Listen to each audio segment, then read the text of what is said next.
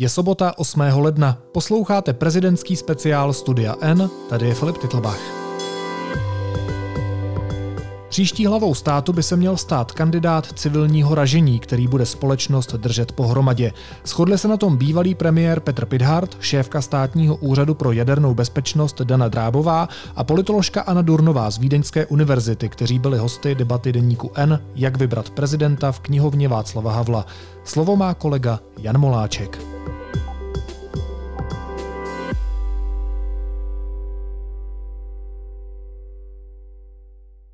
To téma zní, jak vybrat prezidenta.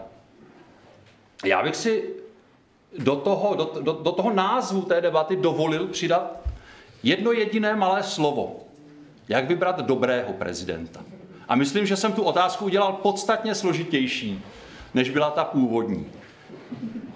Možná bychom na úvod, takové zahřívací kolečko, bychom si možná mohli říct, co je to vlastně dobrý prezident? Co očekáváme od dobrého prezidenta? Co musí a co naopak nesmí? Abychom ho takto mohli charakterizovat. Já začnu asi u vás, paní Drávová.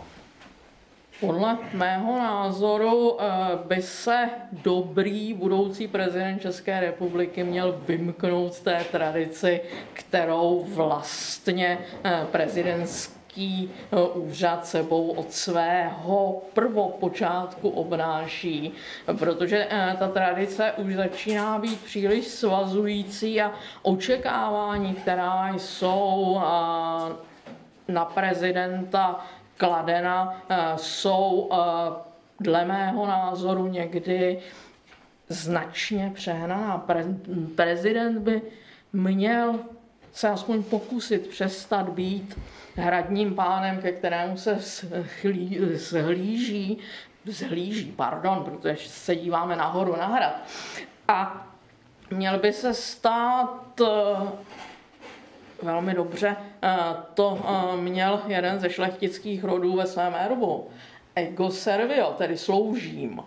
A, a udělám takovou malou reminiscenci. Já jsem měla svého preferovaného, nechci říct ideálního, ale preferovaného kandidáta, eh, který s ochodou okolností eh, vydal knihu Rozhovor právě s Renatou Kalenskou. A ta kniha se jmenuje velmi symbolicky, před, připraven sloužit. Ten už ale bohužel vzhledem k objektivním podmínkám prezidentem nebude. Já možná využiju této příležitosti a pozvu vás samozřejmě po konci debaty k našemu stánku, kde si nejen tuto, ale další knihy eh, z edice N můžete prohlédnout, případně zakoupit. Ale to je jenom krátká reklamní vsuvka. Paní Durnová, dobrý prezident, vaše definice. Tak já si myslím, že dobrý prezident nebo dobrá prezidentka má dvě roviny. Ta jedna rovina je politická a můžete říct, že je vlastně procesní. To znamená, v každém státě, a Česká republika je státem, kde prezident nebo prezidentka má relativně jasně definované kompetence, které se liší třeba od prezidentů francouzských nebo amerických. To znamená, že se jedná o funkci dohlížející, spíše jakousi, říkáme někdy symbolickou, že ta exekutivní funkce samotná je vlastně relativně omezená. Tak to jsou ty, takže prezident, který, nebo prezidentka, který by měl být dobrý, by si měl být vědom těchto politických a institucionálních limitů, které má a podle těch jednat. Pak máme tu rovinu společenskou a tady už to bylo zmíněno v tom úvodním příspěvku, že my máme v Česku, a myslím si, že to není jenom v Česku, tendenci vnímat ten prezidentský úřad, protože je to úřad jednoho člověka, jako nějakou ikonu, jako nějaký vzor, jako něco, co drží společnost pohromadě. A bez ohledu na ty konkrétní politické kompetence, ono to je vlastně pořádku, že to tak je, protože my třeba vidíme během té pandemie, že právě tyto politické figury mohou lecos udělat, aniž by k tomu měli exekutivní pravomoce, chcete-li. Aniž by měli skutečné politické pravomoce, tak mohou tu společnost držet pohromadě. Takže dobrý prezident nebo dobrá prezidentka by měli mít i tyto společenské kompetence. To samozřejmě neznamená, že to musí být polobůh nebo polobohyně, který všechno ví, všechno zná a všem vyhovuje.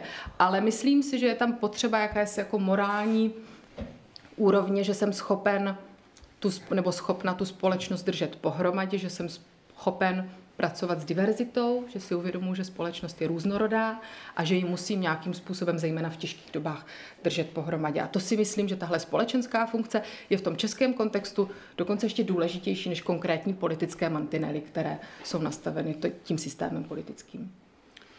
Pane Pidharte, dobrý prezident, jaký by podle vás byl nebo jaký podle vás bude? Doufejme, že bude.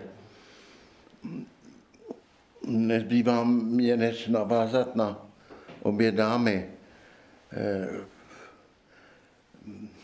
neměl by to být člověk mimořádných, nadstandardních, eh, osobitých vlastností. Ano, Václava Hala jsme potřebovali, jinak bychom se nevyhrabali z té mizérie normalizace, ale pak už měli přijít normální lidi.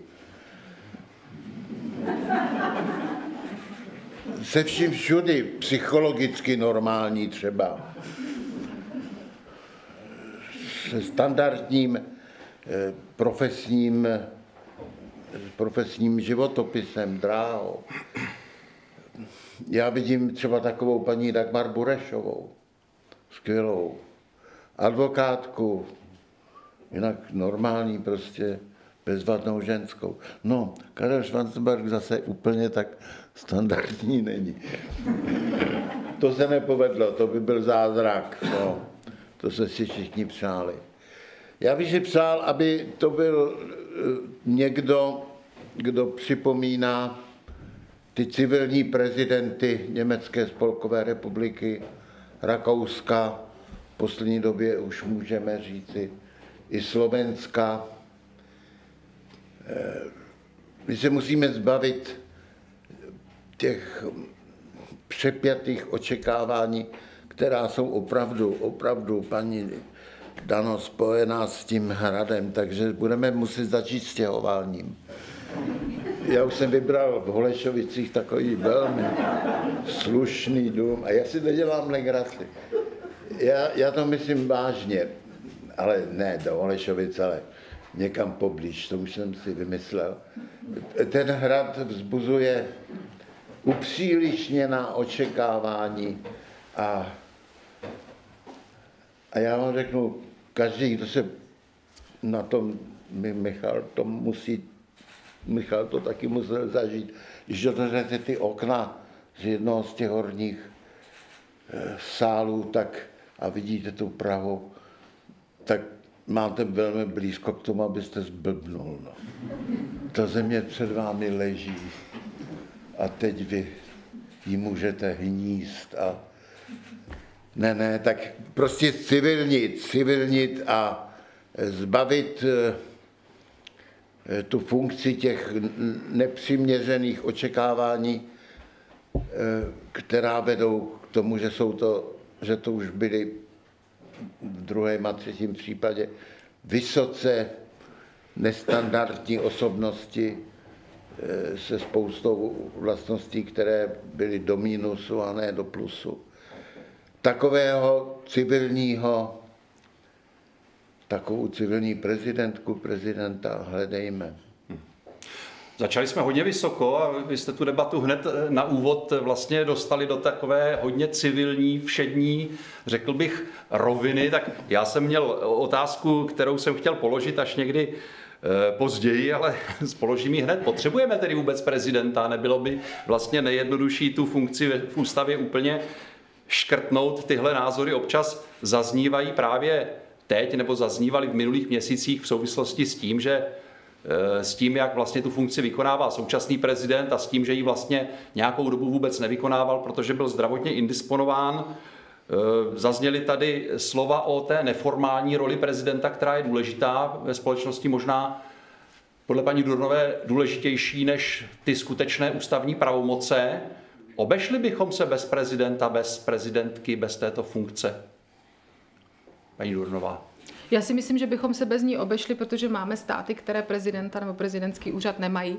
A Domnívám se, že pokud by k nějaké takovéhle změně došlo, tak bychom postupem času pravděpodobně našli nějaký jiný způsob, jak se odkazovat k nějaké morální autoritě a jak dosahovat té soudržnosti. A teďka hledám eh, příklad, který by to mohl zdůraznit, příkladem může být Nový Zéland, kde třeba tam vlastně ta premiérka vykonává obě dvě funkce, hmm. to znamená jak tu morální soudržnost a soudržnost té společnosti, tak tu čistě politickou práci. Já si nemyslím, že je potřeba rušit tu funkci nebo rušit ten úřad. Já si myslím, že to, že se o tom takhle bavíme, tak spíš ukazuje nějaké naše představy, očekávání a zklamání, které, která vznikla. Vy jste to v podstatě v té otázce už jste se o tom zmínil, že šlo o to, že ta funkce nebyla vykonávána nebo není vykonávána tím způsobem, jak jsme si ji představovali a jak si ji představuje ústava. A to si myslím, že se dá jednoduše změnit tím, že až přijde prezident příští, tak na to budeme dbát a budeme na to dbát už třeba i v těch eh, mediálních debatách, kdy budeme toho prezidenta nebo prezidentku vybírat a budeme vlastně voliče a voličky na to připravovat, že není důležité, zda je prezident nalevo, napravo, nahoře nebo dole, ale že je důležité, aby prostě byl nějakým způsobem si vědom svých limitů a uměl s nimi společensky pracovat. Samozřejmě budu rád, když k tomu tématu nebo ke každé mé otázce řekne eh, každý z hostů, co ho napadá, pokud ho něco napadá, nemusíte bych, čekat, až vám dám slovo určitě. Jen, uh, tu uh, roli uh, prezidentské funkce v tom, jak máme nastaven náš ústavní pořádek a, a jak máme nastaven systém vyvažování, jak se hezky česky říká, checks and balances, eh, to znamená opravdu eh, různé pojistky proti tomu, aby některý z těch pilířů moci eh, se nevychýlil a neuzurpoval si to, co mu nenáleží, tak tam já tu prezidentskou roli přece jenom vidím, protože ta ústava, nechci si hrát vůbec na ústavního znalce, ale je koncipována tak, že ten prezident by měl, eh, ne že by to vždycky dělal, přispívat ke hledání rovnováhy těch tří pilířů moci. To, to já si myslím, že by český národ neunesl teda. Ale vážně, jako Rakousko prohrálo eh, první světovou válku, ale nikdo se jich neptal, jestli chtějí ještě císaře nebo ne ale tady by to vyvolalo obrovské citové zrušení, ať už jakkoliv odůvodněné, neodůvodněné, iracionální. No a dělali bychom eh, instruktážní cesty do Nového Zélandu, to je dost daleko. Já si myslím například, že by to, ale to už napovídám, já vám nechci napovídat, já si myslím, že už to, že by to byla žena, že by, že by muselo, že už by to samo o sobě muselo znamenat, to jenom, to jenom chlapi jsou schopni takové šílené nabobřelosti, sebe, sebecentrismu. No ale to předbíhám, tomu se dostaneme až později. Já myslím, že ne, že e, přece jenom naše řídké tradice, kdybychom ještě z nich vytrhli tu funkci prezidenta, a nechali ten hrad prázdný. Jak my jsme trpěli, když, eh, eh, když eh, už tady nebydlel ani, ani bývalý císař František Ferdinand, jak jsme trpěli prázdnotou toho hradu. Toto já si myslím, že by bylo zbytečné citové násilí na našem národu. My jsme už toho vytrpěli dost. Pojď, pojďme hledat toho dobrého tu dobrou prezidentku. Já si, já si možná neodpustím, pane Pidharte, ještě takový dotaz na vás, pohled zpět. Vy jste kandidoval na tuto funkci.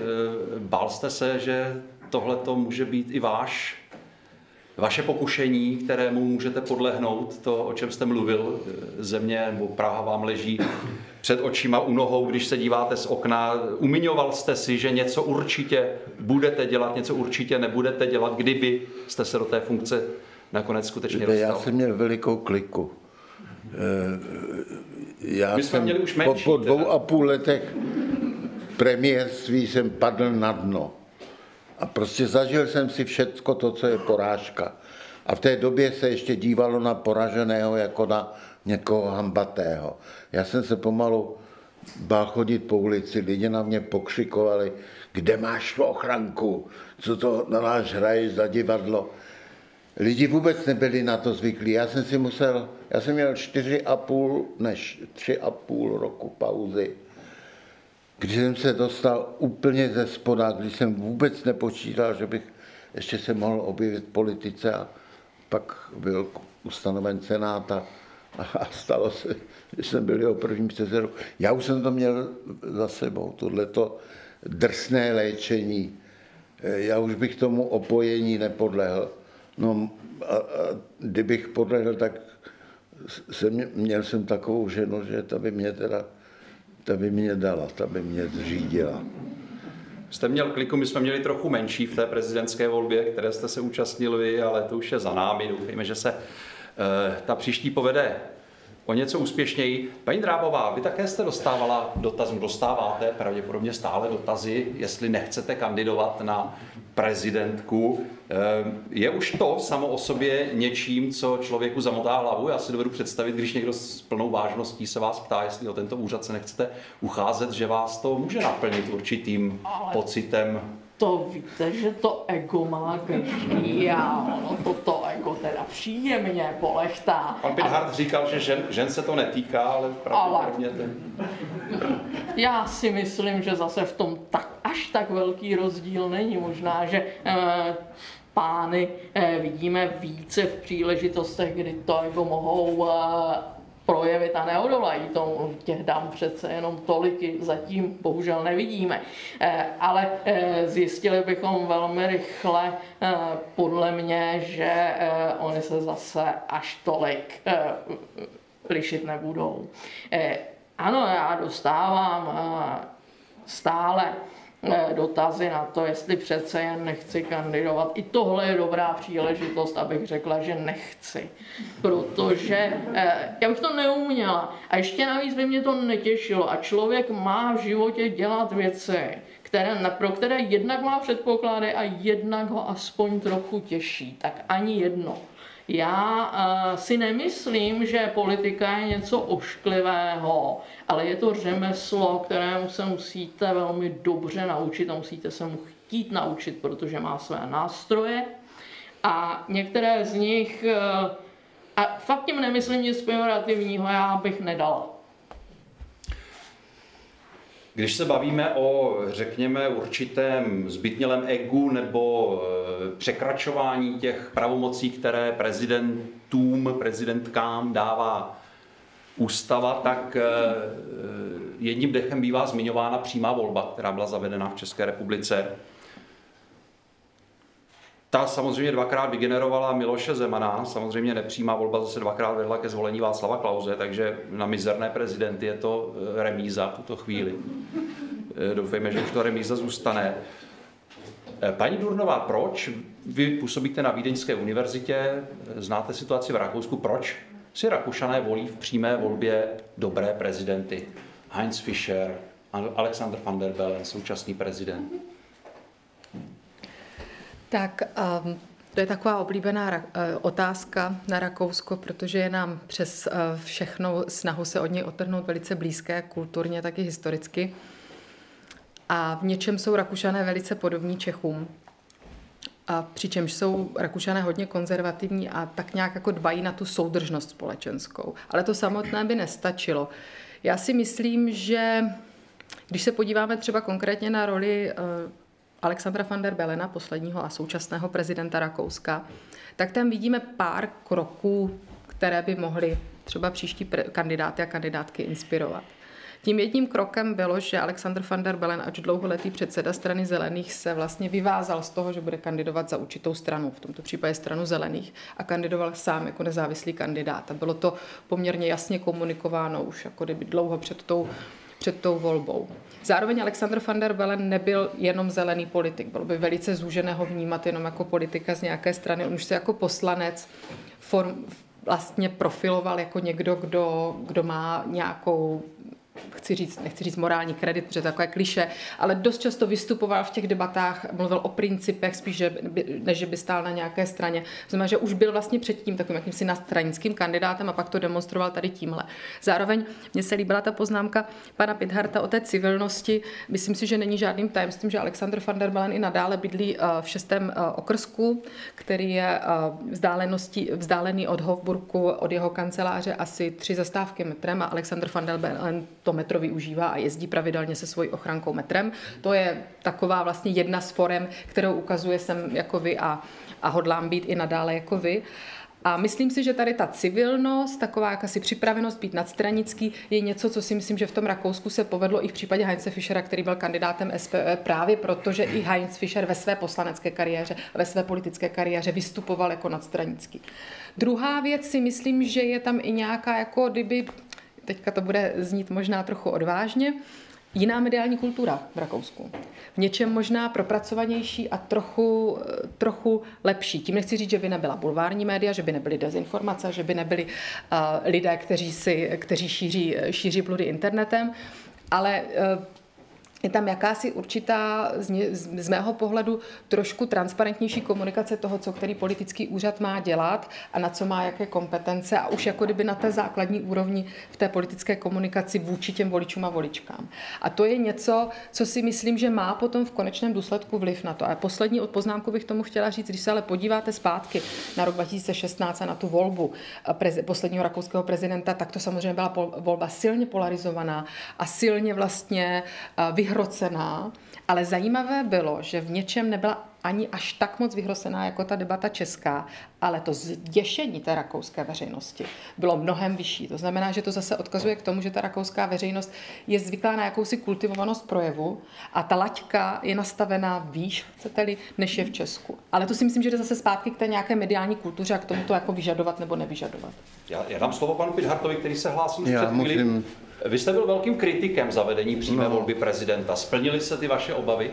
V těch debatách v Senátu před hlasováním já jsem vypočítával, že vlastně všichni naši prezidenti, počínají Masarykem, o Benešovi vůbec nemluvě, ty komunistické vynechávám, ale i Havel a potom Klaus měli větší či menší pokušení překračovat své ústavní pravomoce. Já jsem říkal, ale v tom to, v tom to není. To, to není důsledek té přímé volby.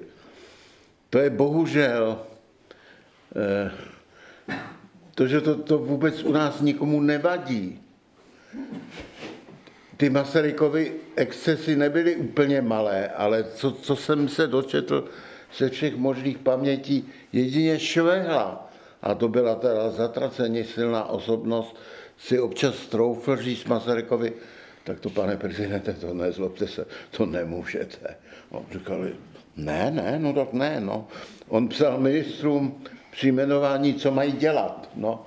Tak to, tak to připomíná, Masaryk se vrátil k nám přes Ameriku a tam pobyl několik měsíců dlouhých, rozhodujících. Tam viděl, co to je silný prezident a žádné mobily nebyly. On nevěděl, co se tady v Praze chystá.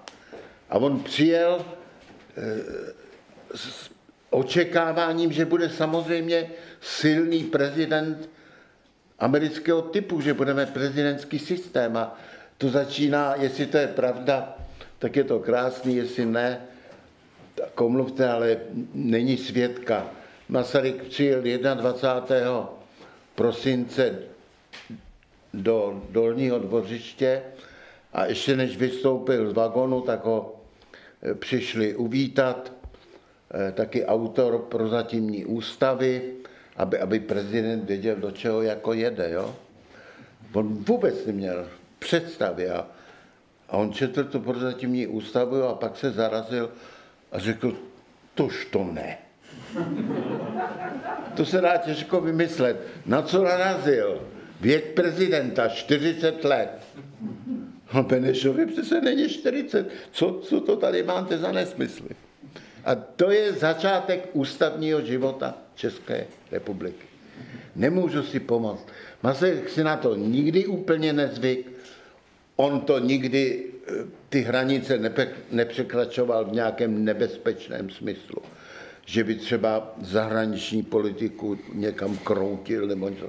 To vůbec ne, ale takové bezděčné pokusy tu jeho eh, prezidentskou dráhu doprovázely pořád. A já říkám, to, to, to není, každý možná, kdybyste byli prezident nebo prezident, tak to občas zkusíte trošku tu čáru přešlápnout, ale měl by se ozvat huronský řev, a tady to nikomu nevadilo, celou první republiku to nikomu nevadilo. My na tu ústavu nejsme citliví. Nám ta ústava je šuma, fuk. To jsem řekl drsně, ale je to pravda, myslím. Paní Dravová, vy jste se hlásila taky. Já jsem se jenom chtěla eh, doptat na malou věc k tomu, k tomu Rakousku. Myslíte si, že jistou roli, když jste zmínila tu mediální kulturu, může eh, hrát i to, že eh, Rakousko vlastně generuje, aspoň co já pamatuju, prezidentské kandidáty, o kterých ta veřejnost poměrně dost ví, což jsou zač a tím pádem má snažší eh, v jistém smyslu to rozhodování, který z těch kandidátů, byť i nadstranický, reprezentuje jejich stav mysli. U nás se podařilo vygenerovat té přímé volbě dva silné kandidáty. V té první, v té druhé už to bylo trošku spornější. A myslím si, že tam hodně zahrálo roli to, že vlastně ta veřejnost o těch kandidátech moc povědomí neměla. Tak to je asi zajímavá otázka. Já vlastně možná si myslím, že víc tam hraje roli právě ta nadstranickost. Já jsem ještě v hlavě přemýšlela, kdo byli i kandidáti jenom na prezidentky a na prezidenta. A to nikdy nebyl žádný premiér. To byl vždycky člověk, eh, který byl v pozadí, dokonce se vlastně předtím, než eh, byl vůbec eh, navržen jako kandidát Alexander van der Bellen, mluvilo o Barbaře Pramr, tehdejší předsedkyni poslanecké sněmovny, která bohužel ale zem, předčasně zemřela a to byla vlastně taky figura nadstranická. Jo. To byly vždycky takový ty, že samozřejmě byly součástí nějakého politického hnutí, ale ta jejich role v tom politickém životě byla někde bokem. Teď se vlastně mluví ze strany lidovců o kandidátovi na, prezidentu, na prezidenta, který, kterým je Otmar Karas dlouholetý vlastně evropský politik, to znamená, zase to máte trochu bokem. Jo? Takže to je možná i ta strategie těch politických stran, i té debaty, i vnímání té funkce jako něčeho, co vlastně má tu soudržnost. A my jsme to viděli teď v těch posledních letech během té pandemie velice dobře, protože Alexander van der Bellen nemá žádnou konkrétní politickou moc a když to řeknu hodně nepěkně, tak jediné, co může dělat, je pěkně mluvit na kameru. A on to dělal a mělo to ten efekt, který to mělo mít. On opravdu dělal i instruktážní krátká videa, jako v začátku pandemie, kdy ukazoval lidem, jak se mají zdravit, když si nemají podávat ruce. Jo. Někdy to bylo trošičku jako kdyby humornější, někdy to bylo opravdu jako morální, v tom smyslu pojďme to teda spolu zvládnout.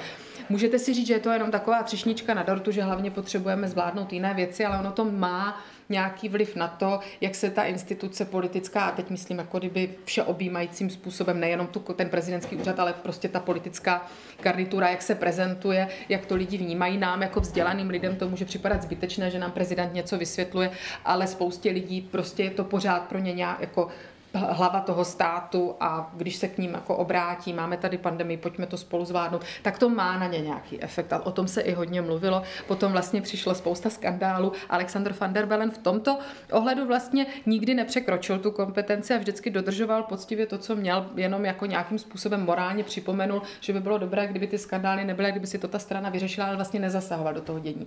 Heinz Fischer to dělal podobně, takže možná je tam ta nadstranickost tou odpovědí víc než ty kandidáty. A jedna taková detail, který mě u toho zaujal, u té vaší otázky, se týká privátní sféry a obecně vnímání privátní sféry v Rakousku, které je mnohem silnější než v Česku. Eh, rakouská média nesahají na privátní život politiku a političek. Je to vlastně jakási nepsaná dohoda a nepíše se a, a nemluví se o tom, co ti lidé dělají doma a považuje se to za něco velice neslušného, když se o to někdo jenom pokusí. A to se třeba dobrým příkladem je právě třeba například Jörg Heider, o kterém se vědělo, že dlouho, let, dlouho, dlouho se o něm vědělo, že vlastně má nějaké vazby na homosexuální komunitu, že pravděpodobně má nějakého přítele. Nikdo by si to nikdy nedovolil napsat, protože prostě to je jeho privátní věc a my ho budeme soudit jako politika. A tady tuhle hranici já v Česku nevnímám tak ostře, jako ji vnímám v Rakousku. A to si myslím, že může mít taky vliv na tu podobu toho souboje, kdy se zejména přikládají polínka, vytahují se nepěkné věci na ty, na ty lidi. To úplně v Rakousku nefunguje a nezafungovalo to ani během té vyostřené volby Hofra a van der Belena. Tohle nikoho jako kdyby téměř nenapadlo, to se prostě nedělá. A tady si myslím, že může, můžeme, může vlastně mediální komunita k tomu přispět a prostě si tuhle hranici dát a nedělat to, nepřijímat to a tím jako kdyby udržovat nějakou kultivovanost té diskuze.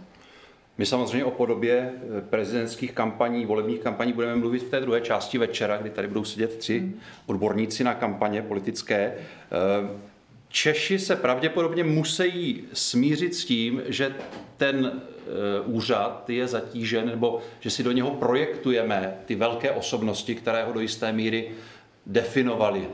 Václava Havla, Tomáše Garika Masaryka, lidi s eh, unikátní osobní historií, ale také eh, politiky, kteří se toho úřadu ujali ve velmi mimořádných historických okolnostech. Jak se to, této, tohoto dědictví, které na, jedno, na jednu stranu je e, velmi povznášející, protože samozřejmě na, e, zejména na Václava Havla teď e, v posledních dnech při výročí jeho úmrtí jsme všichni velmi rádi vzpomínali, že určitě se tohoto patosu nechceme zříct, ale jak ten úřad vysvobodit ze zajetí tohoto očekávání, že v něm musí usednout někdo takový? Já si myslím, že to je, že to, že to máme mimořádně těžké, že, že to nemá žádný jiný národ tak těžké. Uvědomte si, na tom, ten hrad je sídlo českého státu, když odečtete prvních sedm nebo šest, to nikdo neví, let, kdy to byl Levý hradec, tak vždycky ten hrad byl středobod a sídlo českého státu. Ale jak to byly dramatické dějiny. Dvakrát tam seděli evropští císařové a pak se desítky let tím hradem prohánělo listí a prach. A a to jsme tak ukorně nesli. A pak zase jsme vzlíželi těm, kteří byli ochotní se korunovat, a to nebyli zase všichni, ti naši císaři a králové. My to máme strašně citově zatížený. A tady já bych si přestal z toho dělat šouvky, protože to je opravdu teda, to je drama české dějiny a hrad a chtít to nějakou vysekcí eh, vyoperovat z našeho citového života, to si prostě nedovedu představit. To praktické řešení, až to budeme potom řešit, to by se muselo nějak zkombinovat hrad a eh, jako prostor nějakých obřadností, slavností a, a, a jedna věc potom ten úřad. Eh, Toto nejde úplně samozřejmě. Čili my to, my to nemáme zase lehké. Já jsem se trošku možná v té minulé odpovědi eh, trošku vysmíval nebo zahlížel jsem na nás, na Čechy, ale to drama Pražského hradu, to, to, to skoro nemá obdoby. Teď mám otázku od eh, některého našeho diváka nebo divačky. Nedala by se přímá volba zrušit? Bylo by to rozumné? Bylo by to řešení? Jste se nadechla, paní Durnová, tak můžete... Tak samozřejmě by se dala, tak my eh, zastánci eh, moderních teorií politické sociologie říkáme, že možná je všechno když se na tom domluví dostatek lidí a dokáže to prosadit eh, v těch příslušných politických orgánech, tak je samozřejmě možné všechno. Otázka je, a to samozřejmě nevím, jaký je podtext téhle otázky, ale hádám, že to bude právě jakési jako rozčarování z toho, kdo se tam dostal. A tam si myslím, že jste v úvodu správně připomenul, že ani ta volba tím parlamentem nám nepřinesla eh, kýženého kandidáta. To znamená, že by se pravděpodobně nevyřešilo to, co chceme, aby se vyřešilo, nebo se spíš ptejme, proč chceme, aby se zrušila. Protože jsme byli všichni šokovaní z toho, jak polarizovaná ta volba byla. Jak byla rychlá, jak se tam jednalo vlastně o věci, o které jsme nechtěli, aby se tam hrálo. A moje, moje jako kdyby reakce na to by byla, tak eh, se pojďme dohodnout, pojďme začít tím, jak nevybrat prezidenta. To, z čeho jsme se poučili, je, že když máme stranického kandidáta, tak ačkoliv s tou stranou nechce být spojován, chce být prezidentem všech, tak se mu to v té politické kampani nepodaří, protože ho doběhnou prostě vládní angažmá a to, co dělal předtím. Zároveň vidíme, že to rozdělení na toho vzdělaného člověka, který reprezentuje progresivní a mladý a urbání tábor, prostě popuzuje. Popuzuje zbytečně. Tak pojďme si tedy nehrát na to rozdělení rozdělení venkov a město a pojďme najít někoho, kdo tohle rozdělení nereprezentuje, kdo naopak reprezentuje něco nového. A tady si myslím, že souhlasím s panem Pithartem v tom, že my to máme těžké, má to každý stát těžké, my tomu říkáme v sociologii kulturní trauma, něco, s čím vlastně žijeme, co nás, co ovlivňuje naše vlastně vnímání těch institucí a těch politických procesů. Ale tak pojďme tedy z toho kulturního traumatu zkusit najít nějakou cestu ven a ta pandemie nám to umožňuje. My máme vlastně velice rozdělenou společnost, ale zároveň úplně jinak, než byla rozdělená v roce 2018. My potřebujeme tu společnost dát dohromady, my potřebujeme nějakou emocionální soudržnost. My máme lidi, kteří prožívali tu pandemii úplně odlišným způsobem. Pojďme najít někoho, kdo je schopen ne nabízet politická řešení, protože to prezidentský úřad nemá dělat, ale kdo je schopen tuhle soudržnost nabídnout, kdo je schopen být normálním prezidentem nebo prezidentkou. A tady nemůžu nepřipomenout tu anekdotu vlastně z posledních amerických voleb, kdy spousta uh, politických komentátorů v důsledku vlastně volby Donalda Trumpa celého toho, co se odehrálo během toho jeho prezidentského úřadu, jenom tak jako cynicky říkala, ať je to aspoň někdo normální. A to si myslím, že může být vlastně ta, ta katarze. Tak pojďme najít někoho normálního.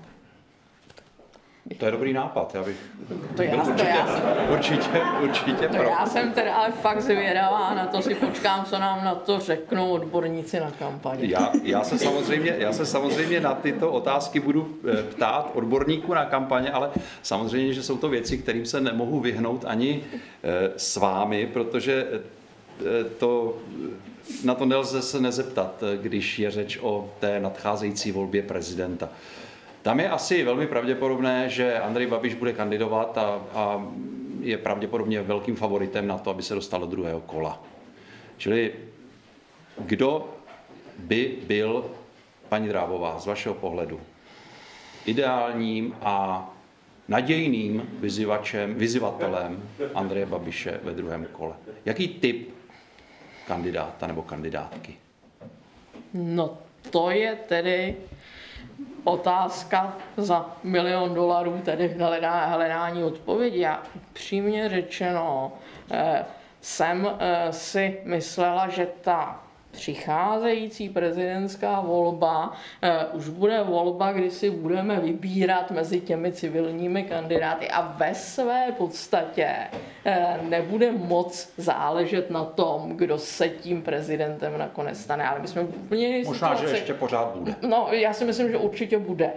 A jak vybrat eh, člověka, eh, který by byl eh, rovnoceným alespoň partnerem v tom druhém kole nebo eh, soupeřem v tom druhém kole, eh, případně eh, panu Babišovi, a který by měl šanci ho porazit. To tedy opravdu nejsem schopná, nejsem schopná ani odhadnout, protože z těch my nevíme, kdo bude kandidovat. Nevíme, koho si vybere současná vládní koalice, pakli se na některém kandidátovi shodne, což by snad i měla. Ale mm, Nevíme, jestli se to stane. A, a z toho, co se zatím pohybuje v tom veřejném prostoru, spíše jako spekulace, protože zájem o, o to účastnit se té prezidentské volby je spíše takový stydlivý zatím od těch potenciálních kandidátů. Tak, ale i přes ten stydlivý zájem já tam uh, takového mága nevidím. Hmm. Pane Pidharte, vidíte ho vy? Ať už mezi těmi, o kterých se spekuluje, nebo mezi lidmi, jejichž jména třeba zatím vůbec nepadají. No nevím, jestli to mám takhle trošku zkazit ten večer, ale já když jsem si dneska přečetl, že majitel Agrofertu bude objíždět celou republiku, v nějaké podobě eh, zemáka, ale asi o pět tříd lepší, tak mě zatrnulo, protože já se teď v tuto chvíli se domnívám, že je tady tolik lidí, kteří mají pocit nespravedlnosti, eh, že se ocitli někde na kraji, aniž to zavinili, mají školy, eh, nejsou líní, ale ocitají se, nebo jejich města, nebo regiony na okraji, že pro tyto lidi je jedna z posledních útěch, že za nima někdo přijede a podá jim ruku, A protože bude dobře vědět, na co se má zeptat, tak se zeptá, tak co, co pane Václavíku, jak to jde s těma vašema slepicema, prej se vám to nějak, prej vám to nějak vykla, vy, vy, vy, hygien. No prostě, kdo přijde zasvěcený, tak ty lidi má. Hmm. Ale skutečně má, to, to mohl dělat e, současný prezident, e, tenkrát to byl, ten, on to není vynález šloufa, to se jistě objevilo v jiných kampaních, ale to je Zejména když ta společnost je taková rozbolavělá, taková, jak se říká, rozdělená, ale to takhle na všechny možné způsoby, tak jeď za těma lidma. Fyzicky jet, naučit se to od té obci, ty problémy, drby taky. Všecko vědět je strašně účinná zbraň. A to já obávám se, že teda nebude, že nikdo takovouhle možnost mít nebude takovou luxusní, technicky dokonalou. Já doufám, že v té druhé části večera uslyšíme něco optimističtějšího, že se tak dá, takový kandidát, povinnost... dá takový kandidát marketingově nějak vytvořit, alespoň když Já jsem měl za povinnost to říct, četl jsem to dneska a jak říkám, zatrnulo mě. Takhle to dělal Sládek. Ten si nechal od geografů eh, udělat seznam několika set obcí, ve kterých nikdy nikdo nebyl. On tam přijel, postavil si tam bedno na náves a řekl, tak občané, kdo tady byl z politiku? Oni řekli, nikdo, vy jste první. No, já, já mám anekdotu nakonec, co jsem chtěl říct na začátku, nemůžu si to odpustit. Prosím, to je moje předznamenání této debaty. Já jsem začal kampaň v obvodě 44, Chrudimsko, Havlíčko, Brodsko a ti moji lidi mě řekli, první pojedeš tady do České Bělé. To je taková středně velká, vůbec nemalá obce, novou školu pěknou. A to tenkrát ještě lidi chodili prostě na předvolební schůze. Tak a teď, teď mě vítal pan starosta, tak celý rozechvělý, četl to z papíru, jo, byly tam školní dětičky a stařičký učitel.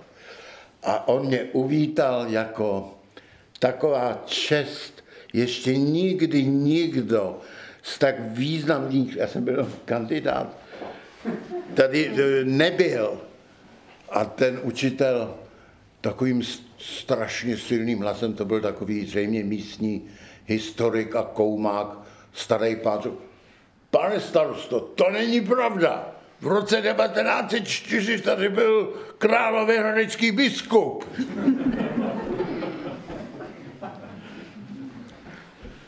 Teď nevím, teď nevím, viděl jsem tady eh, ruku, která se hlásila, ale už nevím, která z vás to byla. Tak Můžete paní Drábo.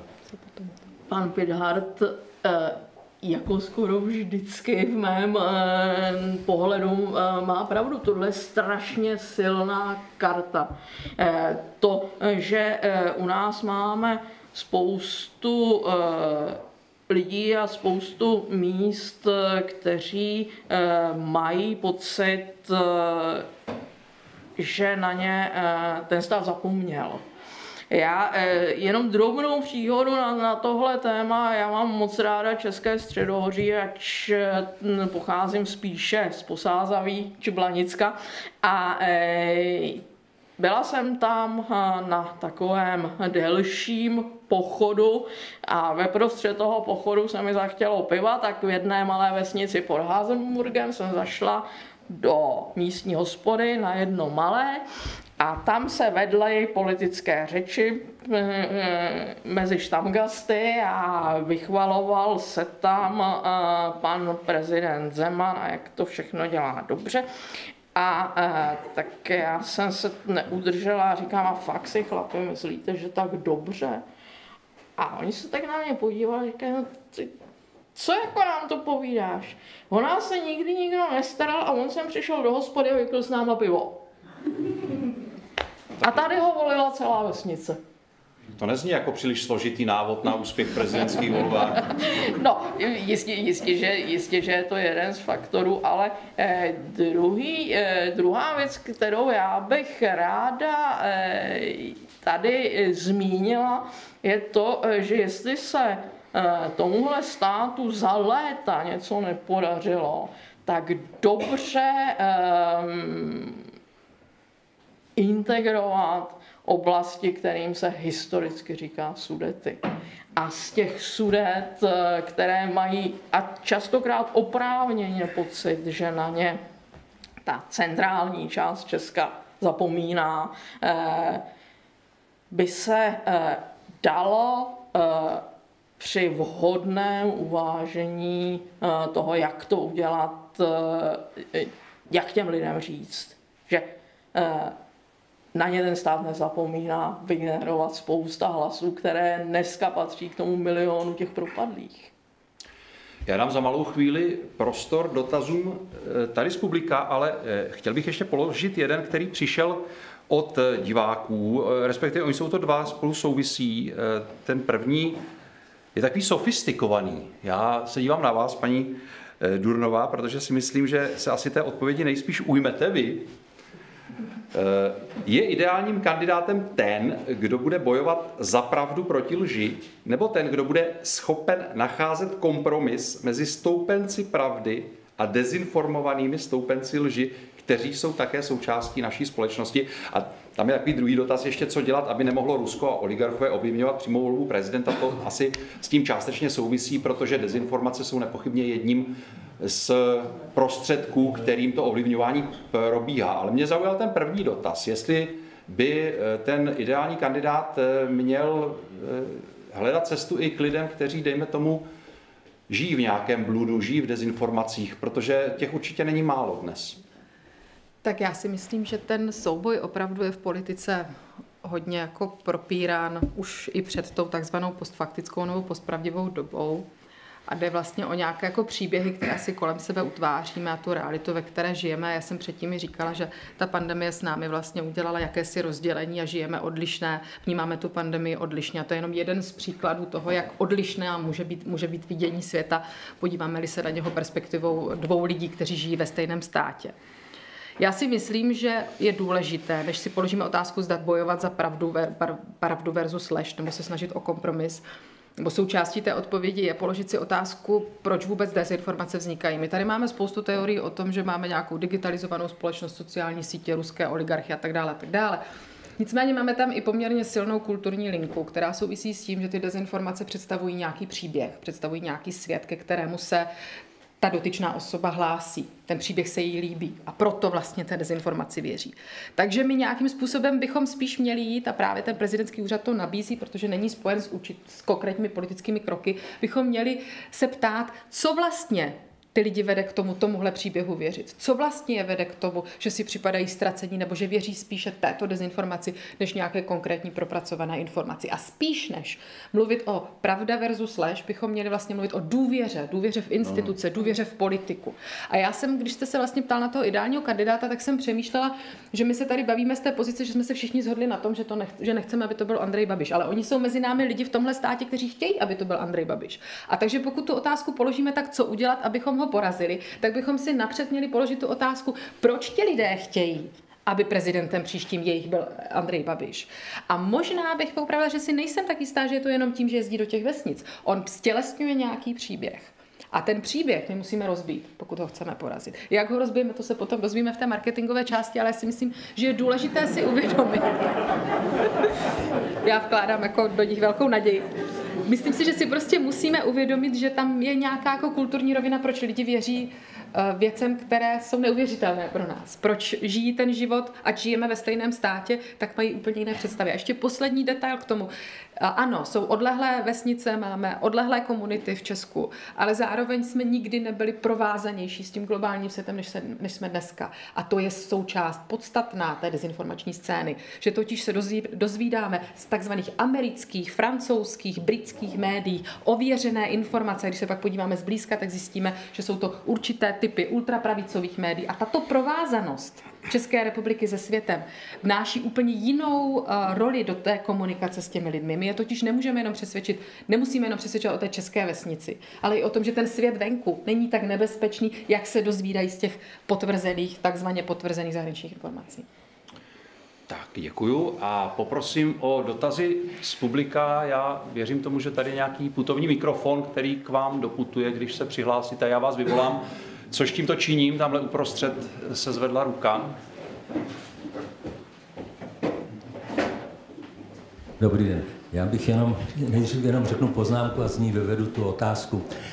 E, takhle už jsme tu seděli před pěti Děkuji. lety, možná si to někdo, hodně z vás si jistě pamatuje. A shodli jsme se, všichni se shodli, že rozhodně ne Zeman a teďko najdeme toho ten typ. A ten se, jak víte, nenašel. Ale myslím si, že je velká změna oproti tomu, i co jste říkali, bohužel, ne, bohu dík a bohužel, že před pěti lety jsme víc byli zahleděni do Čech a dneska díky právě tomu koronaviru, bohužel, ale taky díky ekologii a taky díky finančnictví, jsme v situaci, kdy i normální člověk, aspoň já to tak vnímám, se dívá za hranice této, této společnosti. A my nemáme osobnosti jenom v rámci Čech ale máme spoustu lidí, kteří jsou v zahraničí.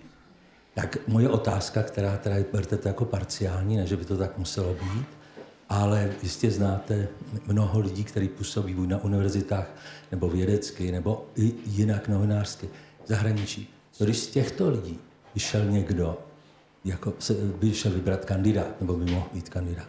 Kdo by vás napadl? Děkuji. Tak, napadá někoho někdo takový?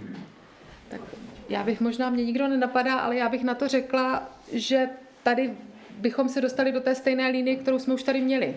Progresivita, kosmopolitnost versus venko. A tu vlastně jsme si dvakrát vyzkoušeli, že nefunguje. Nejsem si úplně jistá, jestli je Česká republika připravená na to, že jim nějaký emigrant nebo emigrantka bude říkat, jak mají žít. Ale může to být jenom můj subjektivní názor. Možná stojí za připomenutí i to, že vlastně Miloš Zeman v obou dvou kampaních eh, vyhrál s nějakým poukazem na cizí, řekněme, prvky u svého protikandidáta, ať už to byla ta to německá karta nebo uprchlíci, tato země je naše a tak dále. Takže toto zjevně zafungovalo a je možné, že nějaký kandidát nebo kandidátka, kteří by přišli z ciziny, tak by byli snadným terčem pro někoho, kdo by používal stejnou vlastně metodu té kampaně jako Miloš Zeman, ale já tady samozřejmě jsem od toho, abych se ptal a Můžu to ještě, neodpovídal. Tak, Můžu to ještě doplnit, ještě abych jako to nevyznělo špatně. Já s váma souhlasím, že ta společnost je provázaná a musí být provázaná. Ale aby to fungovalo, tak si myslím, že bychom se museli vymanit z toho druhého kulturního traumatu a to, že jsme ti zapomení Češi a Češky, které vlastně ten západ nechal na holičkách. A pokud by se nějakému kandidátovi nebo kandidátce podařilo tento příběh zlomit a, uvěd, a nechat vlastně zaznít to, že my se neobejdeme bez toho, toho světa a je to dobře, že se bez něho neobejdeme a budeme ještě jako se nám žít jako líp a budeme provázenější, tak potom by to fungovalo. Ale myslím si, že to až v tom dalším, až za těch pět let, příští rok ne. Ale tak. já se můžu plést. Tak další dotaz, prosím. Dobrý večer, já bych se chtěl zeptat, jestli by pro ty kandidáty na prezidenta nepomohlo, kdyby se nějak zpřísnily ty podmínky. Eh, kdo by se mohl hlásit třeba členství v STB nebo u komunistů nebo tak. Děkuji. Nebo jestli by to nebylo naopak jakoby na škodu vůči konkurenceschopnosti. Tak, paní Dráhová, pane Pidharte, chcete odpovědět? No, zákonodárci rozumní se ve směs jsou strašně opatrní před ústavními změnami. Eh, málo kdy se podaří uskutečnit jednu určitou ústavní změnu. Často se kolem toho zbortí těch článků víc. Když si uvědomte, když jsme volili, když se rozhodla přímá volba, tak odpoledne navíc se ještě rozhodlo, že Senát se vzdává své nejsilnější pravomoci, totiž sám podávat ústavní žalobu na prezidenta republiky. To, to, to bylo, tak říkají, nechtěné. To se nějak zběhlo. A rozumní a spíš konzervativně naladění zastupitelé mají tendenci pro Boha radši to ústavu, oni říkají, neotevírat. To otevřeme a kdo ví, jak to skončí. Takže to, co říkáte vy, to byste museli změnit ústavu. A nebo lustrační zákon. To nestačí. Volba prezidenta je upravena ústavou a jednacím řádem obou, teda teď už ne, chtěl jsem říct obou komor, ústavou to nemůžete změnit samo o sobě. Nemůžete. Další dotaz, prosím. Myslíte si, že je možné mít volbu na prezidenta, která neskončí tím samým my a oni, že rozdělíme národ na tyto dvě poloviny? Myslím, u tradičních politiků, jako do poslanecké sněmovny, mají aspoň jako nějaké nápady, které mohou prodávat um, voličům, ale u, u prezidenta, který vlastně má čistě tu symbolickou hodnotu, uh, myslím, že ta identita hraje mnohem větší roli. Je teda možné mít volbu, která neskončí um, dělením národa na dva různé kampy? Já bych řekla, že ta přímá volba eh, k tomu směřuje, aby to bylo my a oni, protože když nevyhraje můj kandidát, tak eh, já to pocituju úkorně. To je taková ta zákonitost, já nevím, jestli se to nějak jmenuje, ale jako dítě jsme, na to nám to ukazovali jako zázrak. Takhle si vem prsty, tady si dej tušku a teď takhle jeď. Já, oni se to, vždycky se to sešlo uprostřed. Nevím, čím to je, ale je to něco, co je... No, pravidla končí v rozmezí 52-48. Totiž eh, to je zase přirozená vlastnost lidí a není úplně špatná. Já tomu říkám tak, že a zejména našinec nedůvěřivý, ničemu nevěří, institucím, pravidlu, přihazuje, když vidí, že tam ti e, nějak moc nabírají, tak přidá těm druhým opozici. A aha, pozor, pozor, dali jsme moc opozici, přidáme zase tam těm. Jo, to je taková výraz intuitivní skepse. Když nevím, co je správně, tak to hraju tak, aby nikdo nevyhrál moc. No to není nejhorší vlastnost našeho národa. Ještě máme prostor, myslím, možná na dva, na tři dotazy, nebo ještě chcete odpovědět v rychlosti? Já jsem k tomu chtěla jenom dodat samozřejmě, že ta hra na my a oni je nedílnou součástí toho souboje v tom druhém kole.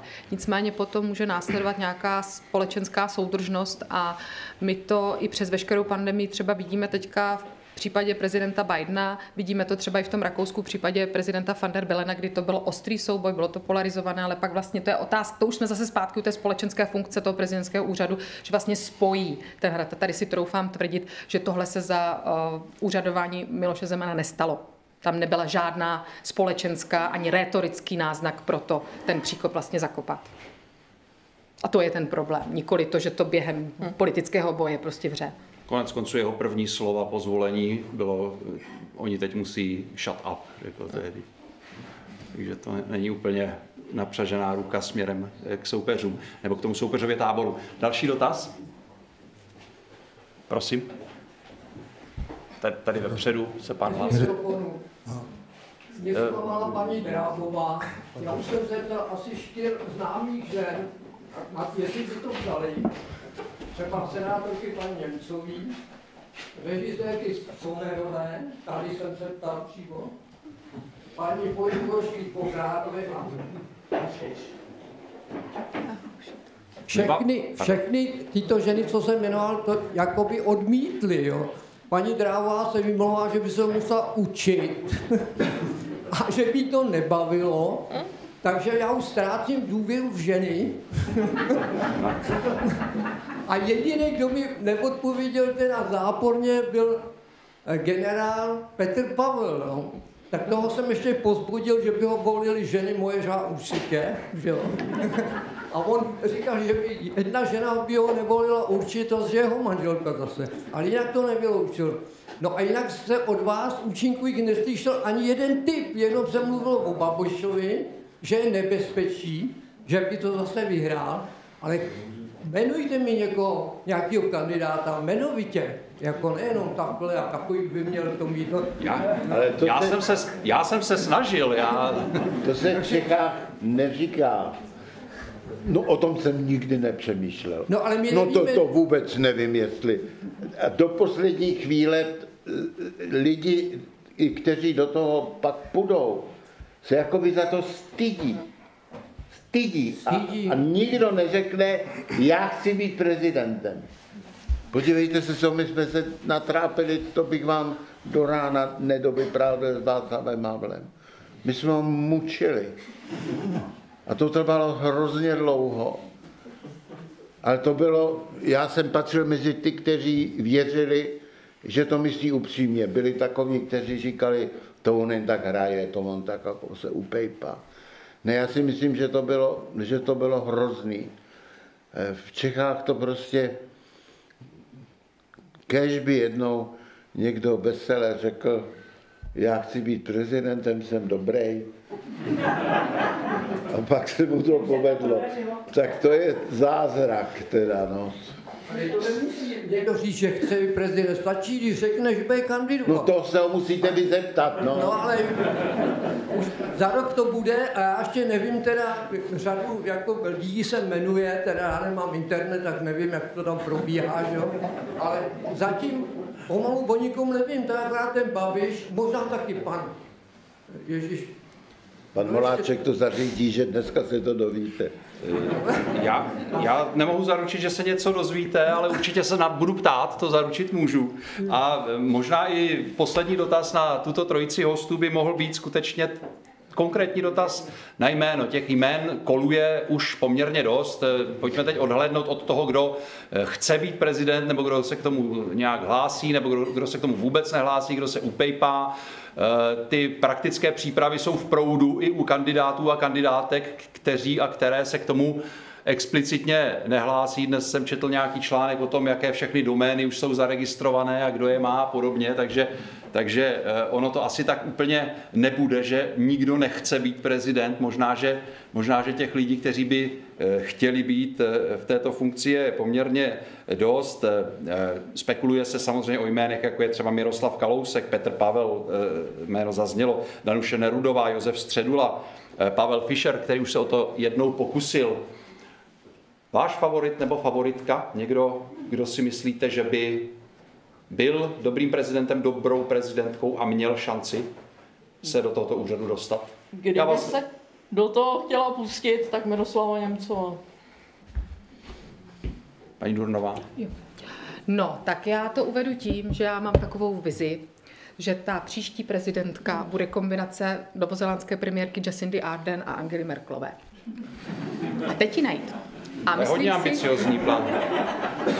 A myslím si, že ten rok je dost dlouhá doba na to, aby se ještě karty zamíchaly jinak. A z těch jmen, co jste jmenoval, tak si myslím, že nemá až tak úplně našla, špatně našlápnuto Danuše Nerudová.